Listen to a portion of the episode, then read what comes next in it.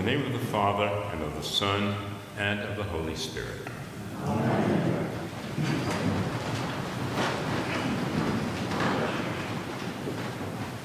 One of the unique things which Boston Red Sox fans have is Neil Diamond's song, Sweet Caroline. There is some question as to whether he wrote it thinking about his then wife or the young daughter of John and Jackie Kennedy, but in any case, for Red Sox fans, it's theirs. It's now a ritual that at home games at the end of the seventh inning, the crowd bursts into singing that song. It's a mark of who they are.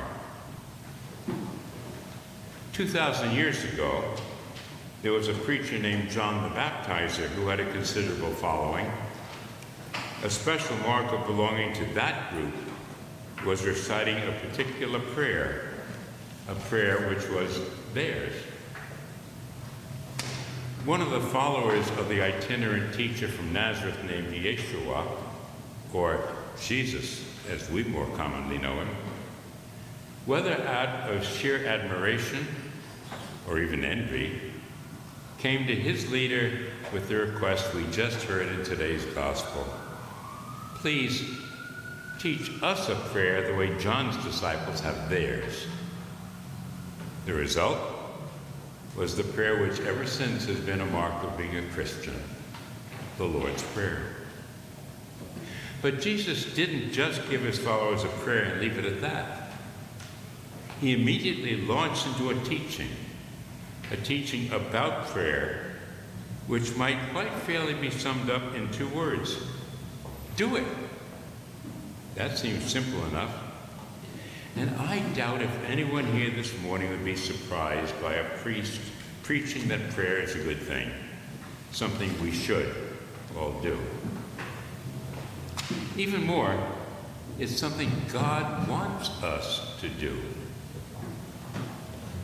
We know that prayer has been an important feature of the Judeo-Christian experience of religion for several thousand years. But what is prayer? The Catechism says prayer is responding to God by thought and by deeds. And then, echoing an often quoted saying of Saint Francis of Assisi, it adds, with or without words. Notice the Catechism says that prayer is responding to God, and doing so not only by thoughts, whether expressed through words or not, but also by actions. If you know somebody who is lonely or depressed, and you reach out even by just a phone call, that's prayer. If you volunteer at a food bank or give financial support to help feed the hungry, that's prayer. There can be all sorts of difficulties with prayer. It's certainly true that God does want us to pray, and we want to do so as well. But praying, really praying, isn't always easy. It's not something we do automatically. If you're tired or under stress, have you ever found it hard to concentrate on your prayer while your mind keeps wandering off in other directions? Or in church, at Mass, perhaps reading the, repeating the Lord's Prayer without any thought at all about what you're saying?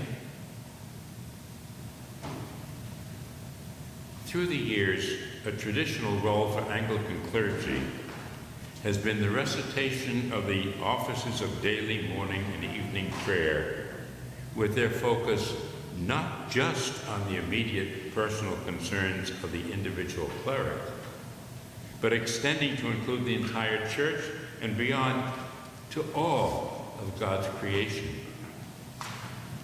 It's an obligation which most of us embrace joyfully as a wonderful part of ministry. It's also something many lay people do as an expression of the priesthood of all believers. But like individual prayer, it too isn't always easy. I think of a priest who was a counselor on the staff of the mental health center where I was the director. His wife had suffered through a long and pain-filled battle with cancer before dying. As a priest, for years, he had always faithfully prayed the daily offices of morning and evening prayer. But after her death, he told me he found it hard to keep his place in the book.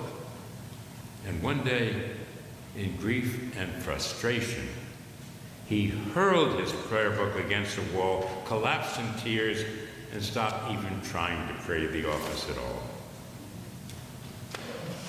When he shared that experience with the wise priest who was his spiritual director, he was told, "Father, for years you have prayed the offices not only for yourself but for others. Now sit back and let them pray for you. Someday you'll be ready to take up your part again." And that's what eventually happened. He did resume his priestly function of praying the daily office, but knowing that he was praying not only for himself, but on behalf of others.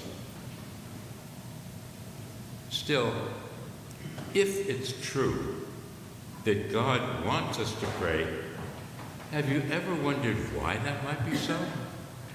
After all, if God is omniscient, that is, if God knows all things, it's clear that prayer is not a way for us to inform God about things God didn't know. God is quite aware that Aunt Edith is seriously sick in the I C U and that you're praying for her recovery, or that the marriage of your close friends is going through a rough patch and you are asking for divine help for them as they struggle. When Jesus taught his disciples and us to pray, "Give us this day our daily bread," it wasn't to remind an absent-minded or distracted God that we need food. God knows that better than we do. So why pray?